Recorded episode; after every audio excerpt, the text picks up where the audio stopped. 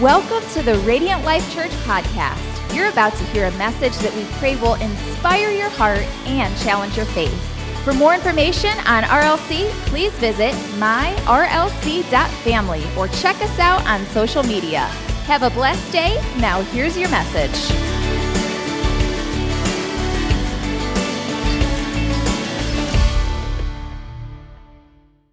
But hey, if we haven't had a chance to meet yet, uh, my name is Anthony. I, along with plenty of other men in this church, got tricked into wearing this shirt today. Uh, unlike the other men, I was smart enough to kind of cover it up. So uh, it's been a good day for me so far. But man, we are so excited to have you here at Radiant Life Church. I know it's Mother's Day, and so you're coming in probably expecting that there's going to be some gifted, good looking, sweet uh, woman up here talking to you about the joys of motherhood. And instead, you get this gifted, good looking, sweet man talking to you uh, about the power of choice. And so today we're in part four of a series called The Power of Choice. And here's why is we know life is full of choices, right? That we have to choose wisely whether we're going to serve God in our choices or serve literally anything else. This is really what it comes down to with the choices that we make. And so our theme verse for this series is found in Joshua chapter 24, just the first part there of verse 15. But God's word says this it says, But if you refuse to serve the Lord, then choose today whom you will serve. Uh, what the book of Joshua is making clear is really there's only two choices there's the choice to follow God in his ways or there's the choice to follow another way. And that could be any other number of things, but it's another way. And so, as we've gone through this series, last week we got to hear from our new connections pastor, Pastor Emily, as she shared about next steps. She did a great job, right? So, we've talked about everything from forgiveness to choosing to be set apart. Today, we're going to continue with another one of these choices. Uh, and to get us into that, we're going to read just one more verse of scripture before we pray. It's 1 Thessalonians chapter 5, verse 18. And just to give you the background on this verse, uh, Paul wrote this letter to the church in Thessalonica. This is a church that he started. He was not in the city very long because there were some enemies of the gospel that pushed him out quickly. Uh, but he's writing this letter saying, hey, the church is still alive, the church is still strong. And so he has some instructions for them. And one of those, those instructions is this Be thankful in all circumstances for this is God's will for you who belong to Christ Jesus. Be thankful in all circumstances. That means good, bad, indifferent. Be thankful in all circumstances. When things go your way, be thankful in all circumstances. When things go somebody else's way and it seems like it's coming at your expense, be thankful in all circumstances. When you get the news you wanted and you get the news you didn't want or the news you never saw coming, be thankful in all circumstances. So today, I think you might know, we're talking about the choice to live a thankful life, the choice to be thankful. So here's what we're going to do I'm going to pray for us, simply not because God's not already here, but I think there's something important every once in a while, especially when we're talking about a topic that we seem to be really familiar with, to say, God, would you give me ears to hear what you want me to hear today? Would you give me the eyes to see what you want me to see today so that I can walk out of here different? All right? So let's pray together. Jesus, we thank you for your presence. We thank you for who you are and what you've done, the example that you've set, and we thank you for the choices that you are helping us to make. God, I pray for every single one of us in here, whether we're in person or online, that you would help us to really understand the power of the choices that we make. Help us to see today this choice to be thankful is not just something that's for one season of the year, but this is something that's for every circumstance that comes our way. So, Jesus, we love you. Give us eyes to see what you want us to see, ears to hear what you want us to hear. And it's in Jesus' name we pray. Amen. So, I'm going to confess something to you today, and I will preface it with this because you might have come to church like the first time and be like, this pastor's going to confess something, and this is about to get weird. This isn't going to get me fired, okay? This is not going to be a surprise to those of you who know me. This definitely will not be a surprise to my wife, who is our online host right now at 9 o'clock, talking to all sorts of people. I don't like being told what to do. I hate it, guys. Like, I, I, probably shouldn't use the word hate. If my kids were in here, I wouldn't have said hate because I don't want them to say hate. I hate, hate, like with a capital H A T E, being told what to do. I would ask you if you hate being told what to do, but here's what I know about you. If you hate being told what to do, you wouldn't want to raise your hand because I'm telling you to do it, right? So here's how we'll do it. If you are married to somebody who hates being told what to do, raise your hand. I can't. My wife's okay. The smart men did not raise the smart men didn't raise their hand. James Gill did. Okay? So man, this is payback for the shirt, isn't it? That's what he's just going to be all day on it, right? But I hate being told what to do. And here's what I know if you're like me and you hate being told what to do, it makes life difficult. It makes marriage difficult, right? Because guess what? You're two people, sometimes with two very different opinions. One of you has an opinion, and one of you is right. And the one with the opinion is usually the husband, right? Like that's just the way it works. It makes parenting really difficult if you don't like being told what to do. Because I don't know if you know this, if you don't have kids, this is going to seem foreign to you, but kids at a very young age think they know what's best. Kids at a very young age will look at you, even though you have Google on your phone and you show it to them, and they'll say, I don't think that's right. And I'll go, Oh, I'm sorry. In your six years of living life, I didn't realize you were an expert on this topic, right? Makes parenting really difficult. It makes having a job difficult, right? Because guess what? if you're not the boss, you get told what to do. And Pastor Lance would even tell you, as the boss, you still get told what to do because guess what? Apparently, other people have opinions too on what you should and shouldn't do. Sometimes it's a board, sometimes it's shareholders. You have people who love to tell you what to do. I hate being told what to do so much that I'll peel the curtain back a little bit. A few months ago, I actually had to apologize to Pastor Lance because I gave him a little bit of attitude. I don't know if he noticed it or not, but I was walking through the foyer out there, through the lobby out there, and he started telling me something very nicely, like, hey, I think it would be cool if we did this. And in my head, I'm going, he's telling me what to do. And I had an attitude. I had to come up to the next day and be like, man, I'm just, I'm sorry. I just, if I'm being honest, I just don't like being told what to do. And sometimes when my guard is down, that attitude comes out. Here's what I want you to know uh, not liking being told what to do, if you are following Jesus, will mess you up. Because in this relationship with Him, this is not a relationship amongst equals, okay? This is where Jesus is Lord, is the biblical term, which means Jesus gets to call the shots. Jesus gets to tell us what to do. He's not giving us a bunch of great suggestions. He's actually giving us commandments and saying, this is what you must do with your life. This is how you must think about things. This is how you should see that situation. Jesus is always giving us commandments, but in his love, he doesn't force us to follow his commandments. See, Jesus loves us so much that he'll give us a commandment, but he'll also give us a choice. This is why you'll see people that'll be like, well, if God's real, then why does this happen? And why does that happen? And why are people like this? It's well because for God so loved the world, he gave you a choice. There are people who could say they love Jesus, who can choose to do some really terrible things, like lie to their husbands about the shirt they should wear on Mother's Day, right?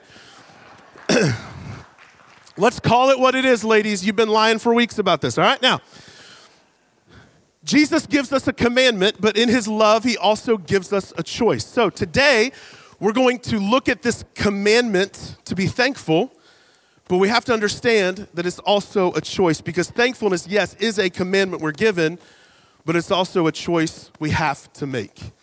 Thankfulness is a commandment we're given and a choice we must make. So this takes us back to that verse in 1 Thessalonians 5, where Paul writes to this church in Thessalonica, this city. He's writing to a people in a place, and there's a reason he's saying that you should be thankful in all circumstances.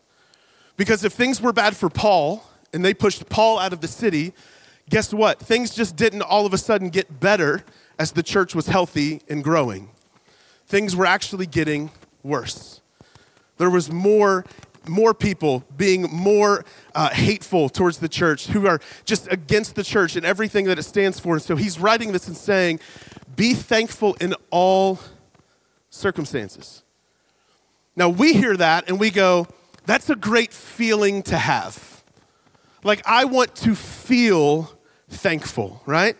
And it's easy to do when like the Thanksgiving decorations are up. And like in my house, we have all these little things we do to really focus on thankfulness for the month of November. And it's really easy when it's the season for it. But man, it's really difficult when life is rough to be thankful.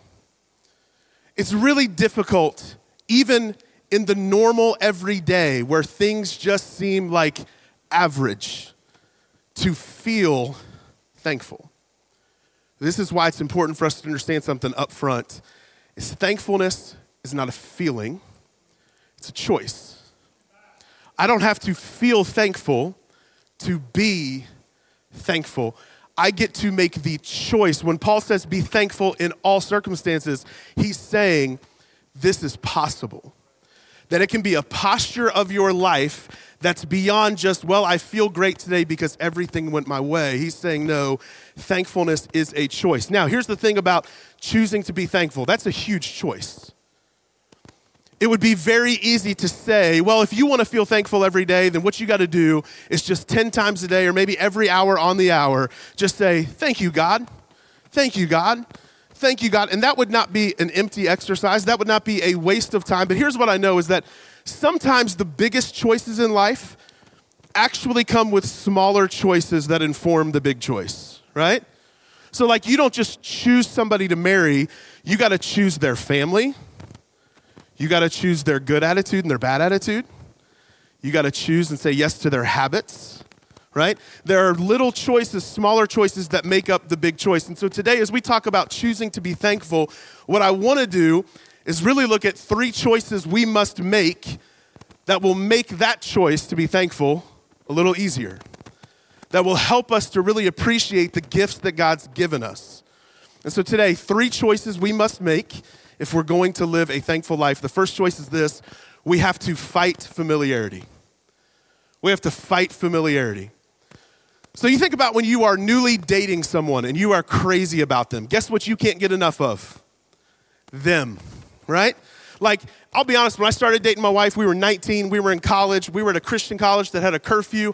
I broke curfew every single night. I was scheming with my buddies to like let me in the dorm at three o'clock in the morning, because three o'clock is when you'd get in like real trouble if you were late late. So I tried to roll in at like 2.59, but I didn't swipe my card because I didn't want to get caught. I'd make one of my buddies wake up. I'd throw stuff at their window or I'd knock somewhere. I'd be like, hey, can you come let me in, right? They would have to let me in. I would wake up early before my eight o'clock class to like text my wife. And this was before you had unlimited talk and text.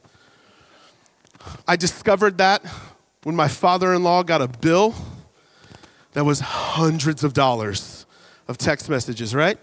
But when you're newly dating somebody, when you're falling in love, you can't get enough of them. But if you fast forward in the relationship, here's what you see is that the estimate is 41% of first time marriages end in divorce. What you also see is that with married couples, guess how much time the average married couple spends in meaningful conversation every week? There was a study done by Family Life that tells us in a given week, seven days, the average couple will spend 27 minutes in meaningful conversation. 27 minutes. How do you go from having 27 minute phone calls multiple times a day to having 27 minutes of meaningful conversation in a given week? It happens when the person you love becomes normal, when they become familiar. And familiarity, while it can wreck a relationship with somebody else, it definitely hurts our relationship with Jesus.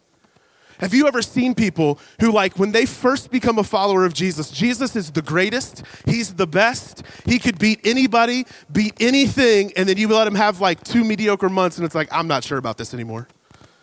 I don't know if I'm with this, I don't know if I'm feeling this anymore right? You let somebody just deal with normal stuff, normal life, and they had this idea that Jesus was gonna like just constantly do miracles in their life. He was always gonna make things great. It was always gonna be like a Disney movie at the end, right? Like it was gonna be fantastic. But sometimes God just gets normal. This isn't just our problem, though. This is a problem that's been around for thousands of years. In fact, in the book of Numbers, we see God's people, the Israelites, they've been wandering in the desert, but they haven't been alone. God's been with them. In fact, he's been so with them that he's been providing them food miraculously every single day. He would send what was called manna from heaven. So, literally every day, you're in the desert, you've been freed from slavery, and God's just going, Hey, you guys need some food? and it's like a little rain cloud of awesome food coming down. Like, could you imagine you leave today? It's like, what sounds good for lunch? Well, God hasn't brought the steak rain yet, so maybe we'll just wait for that. Like, every single day, this is what God did. But even with a miracle, it's just a matter of time before it becomes eh. It's just a matter of time before it becomes normal and familiar and expected. In fact, here's what we see in Numbers chapter, chapter 11, starting in verse 4. It says, Then the foreign rabble who were traveling with the Israelites began to crave the good things of Egypt. Now, time out. The good things of Egypt, this is like saying they began to crave the good things from when they were in slavery. How dumb is that? But this is what people do. This is what we do when things become familiar. The people of Israel also began to complain, Oh, for some meat. We remember the fish we used to eat for free in Egypt. Well, guess what? The food was free because you weren't. But we remember the food, the fish we used to eat for free in Egypt. We had all the cucumbers, melons, leeks, onions, and garlic we wanted, but now our appetites are gone. All we ever see is this manna. Let's call it what it is. Here's what they just said all we ever see is this miracle.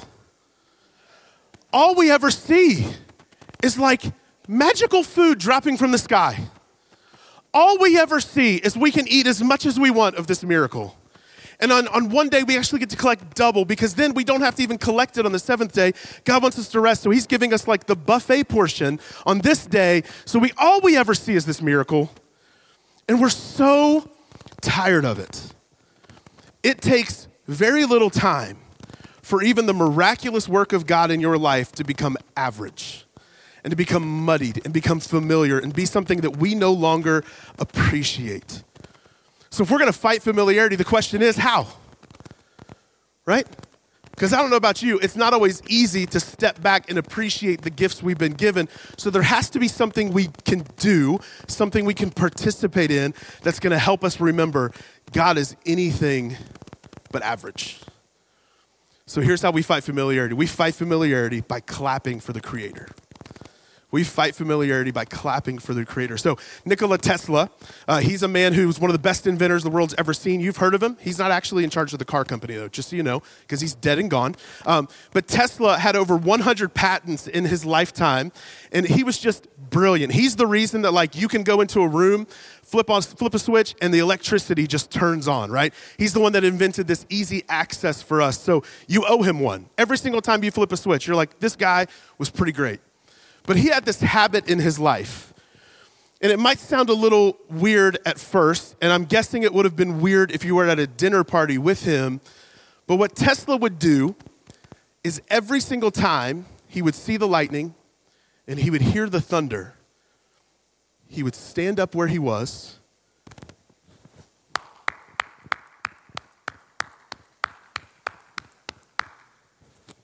And he would give God a round of applause every single time. Because for him, it was this recognition I can do some great stuff with, with electricity, but I can't do that. It was this way of every single time something that we take for granted happens, he would stand up and give thanks to God for what God could do that no man can do. See, it echoes what David writes in Psalm 96. This is in the message uh, paraphrase, but here's what it says It says, Bravo, God, bravo. Everyone join in the great shout. Encore. You ever been to a concert where they're screaming encore? It's because you just want more of what you've experienced. This is what David's saying. So we want more of this. Like, God, you're so good. Bravo. Well done. We're clapping for the Creator. So the question I have for you is this is where do you need to clap for the Creator? Where in your life have you been treating God and the gifts of God as normal that you need to stop, take a beat, and start clapping? And say, Thank you, God. Like, what if you're like, Hey, God, thank you for this blowout diaper? Because you know what? It smells terrible right now, but we prayed for this baby for years. Thank you, God. Or, Thank you, God. My spouse is super irritating, but this is the spouse I wanted. And they're good to me. Thank you, God. Thank you, God, for this job that I don't feel like waking up for tomorrow. Because maybe there's things I don't love about it, but it's helping meet my needs. thank you, God. Thank you, God, for this medicine that although it's like hurting me a little bit, it's wrecking my body a little bit, it's keeping me alive. Thank you, God. Thank you, God, for the people you've put in my life. Thank you, God, for what you've done. Thank you for how you've taken care of me. I think if we took a step back, we'd realize that God has done more for us than we could ever possibly thank Him for. But we need to be people who say, you know what? We're not going to treat God like He's normal, like He's average, like He's familiar. We're going to start clapping for the Creator anywhere and everywhere that we can. If we're going to live thankful lives, we've got to fight familiarity. We fight familiarity by clapping for the Creator. The second thing we have to do is this we have to eliminate entitlement. Eliminate entitlement. Now, I don't know about you, there are some characters in TV and on movies that when I see them, I'm thinking, I know this isn't a violent movie, but I'd be okay with this one dying off, right? Like, just some super annoying characters. Like, I remember even as a kid watching Full House and seeing Kimmy Gibbler and being like, dude, if I'm Danny Tanner, I don't care if she's not my child. That child's getting spanked, okay? Like, something's happening here. You get other characters, like you get, uh, for those of you who watch Friends, you get Janice. Already, if you heard that name and you watch Friends, you're cringing because in your mind you're hearing, right? Like, you're just like, I, nope. Once again, not a violent movie, but like if there was just all of a sudden a fight scene and something had to happen, Janice could go. Right? Star Wars fans. How many of you Star Wars fans love Jar Jar Binks? Right? You really do? Oh, right, because Misa thinks that's a bad idea, right? Like Jar Jar Binks, terrible movie character. I will tell you though, from my childhood, there's one character from a movie that even still, like, maybe it doesn't surprise you. I get angry when this TV, when this movie comes up and I see this character. It's from Charlie and the Chocolate Factory. Her name's Veruca. You guys remember Veruca? I want a golden goose, right? Well, you can't have one. Who says I can't have one? I want a golden goose. And then the worst thing ever, like when I was a kid, the worst thing you could do is start having like songs and dances in the middle of a movie. I thought just get rid of all of them, okay? Except for The Lion King, because that soundtrack, the best, right? But in this, she starts crying, I want a golden goose, so much so that she dances around. She's running around the place. She's just talking about how much she wants this thing. Eventually, she ends up in a garbage chute. And all of God's people said, Amen, right? But you get you get the grandpa, which I'm not letting him off the hook either. This dude laid in bed until his grandson got a golden ticket. Like, just saying, maybe he's not the one to cast the first stone, right? But he says, Hey, Veruca got what she wanted. She got to go first. It's this picture in a silly way of somebody who sees something and they feel entitled to it. And what happens with entitlement, whether it's in a silly way like in a movie or in our lives where it can be incredibly toxic, is it wrecks things. Because when we feel entitled to something, we feel entitled to someone, we feel entitled to a situation, what we actually are doing is we're taking the entire focus of life and putting it on ourselves. And this, friends, is the opposite of the way of Jesus. This is actually antichrist in its posture and in its attitude and in its heart. When we are living entitled, we are saying, I do not want to be like Jesus. Because Jesus could have been at the highest place and yet set himself at the lowest place for our benefit. And so here's what Jesus does Jesus sees these religious leaders of his day, and he, he points it out as an example to those who are following him, those who are listening to him in Matthew 23. He says, Everything they do is for show. On their arms, they wear extra wide prayer boxes with scripture verses inside. They wear robes with extra long tassels. And they love to sit at the head of the table at banquets and in the seats of honor in synagogues. They love to receive respectful greetings as they walk in the marketplaces and to be called rabbi. That's a lot of words to say this.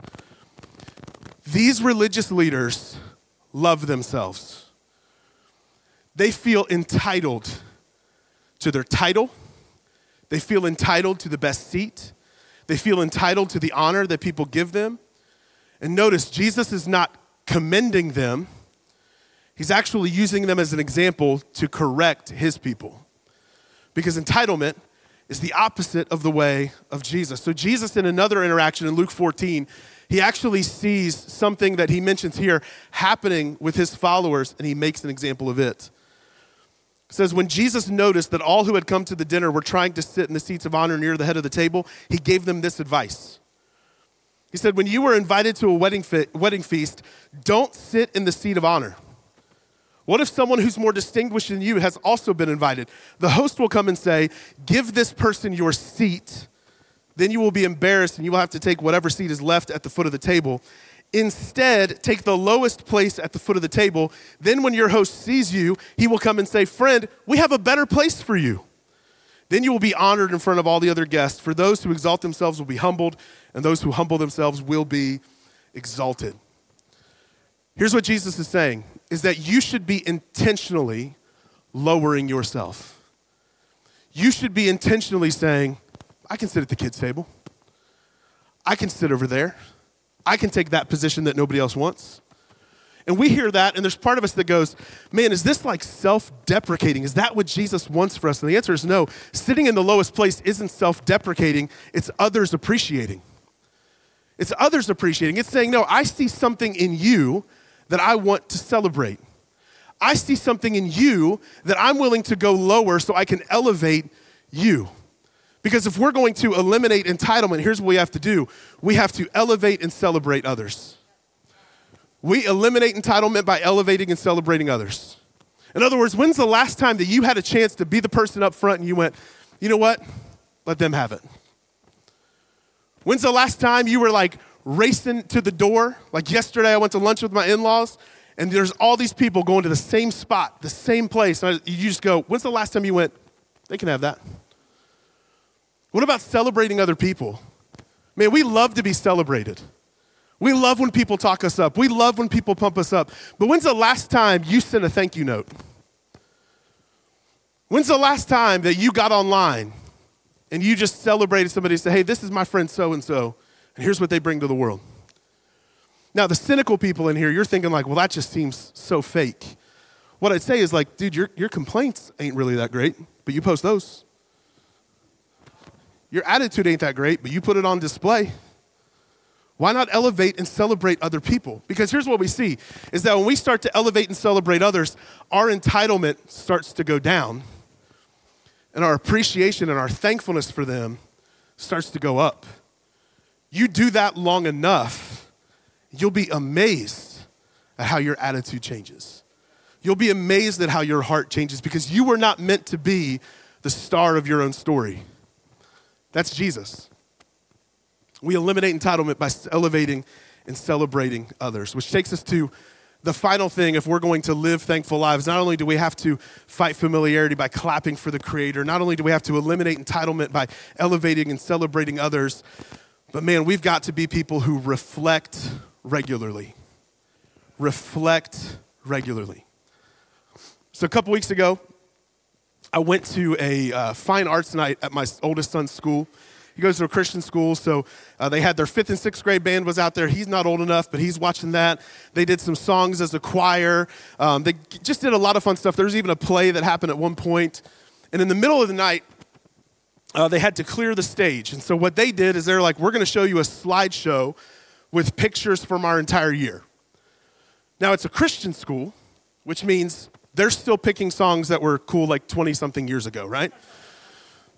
So they start this slideshow, and like the first note of the song, I realized I'm in trouble.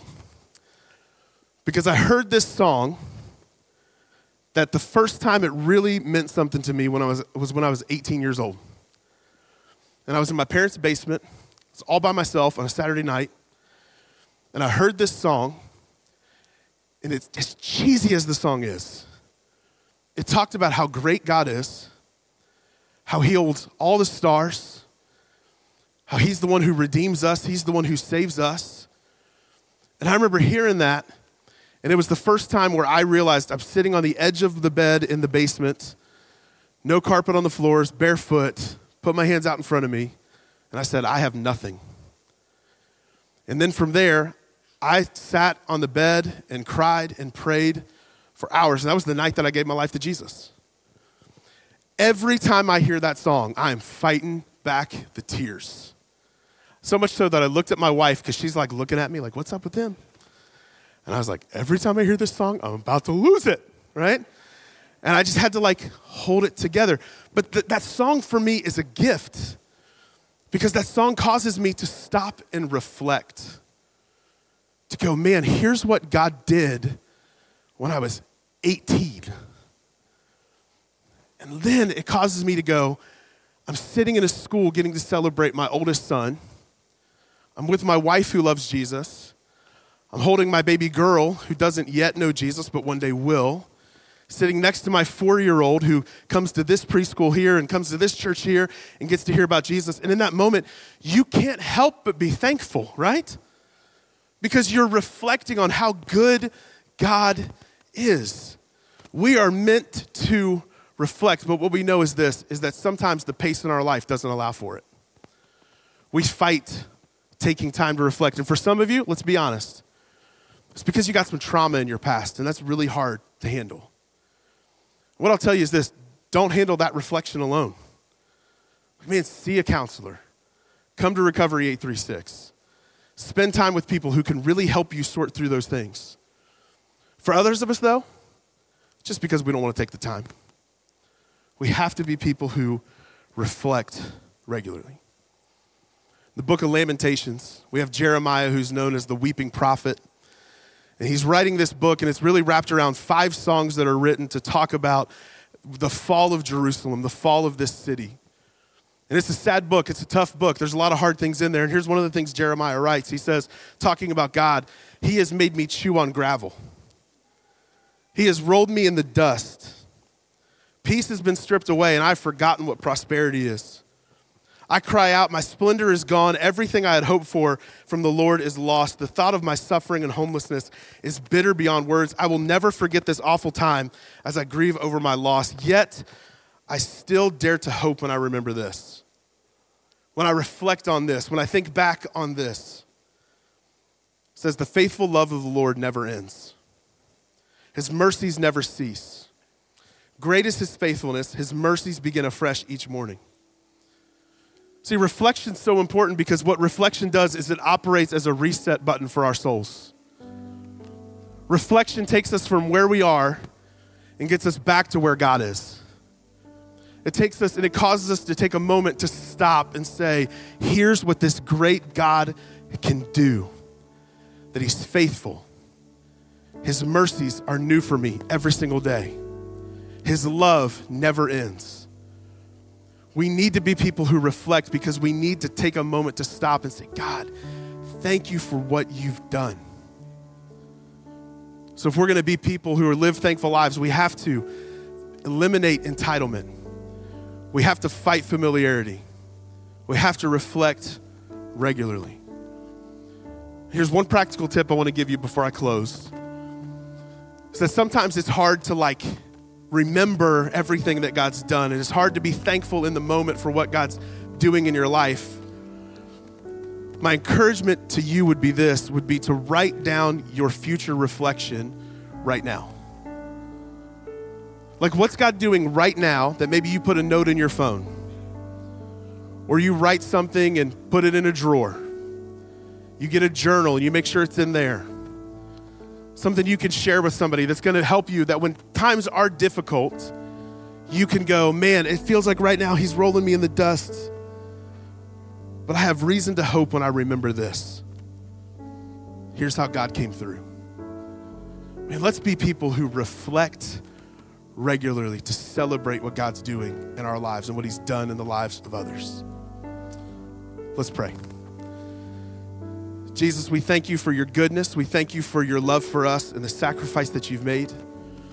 God, I pray that you would help us to live thankful lives, that you'd help us to be people who really do reflect on what you've done and then can project that into the future to say, if God did this then, what could he do in the future? God, help us to be people who fight familiarity, who don't treat you like you're average or normal. Help us to take the focus off of ourselves and eliminate the entitlement that can so easily creep into our lives. Jesus, help us to be more and more like you every single day. And it's in Jesus' name we pray. Amen.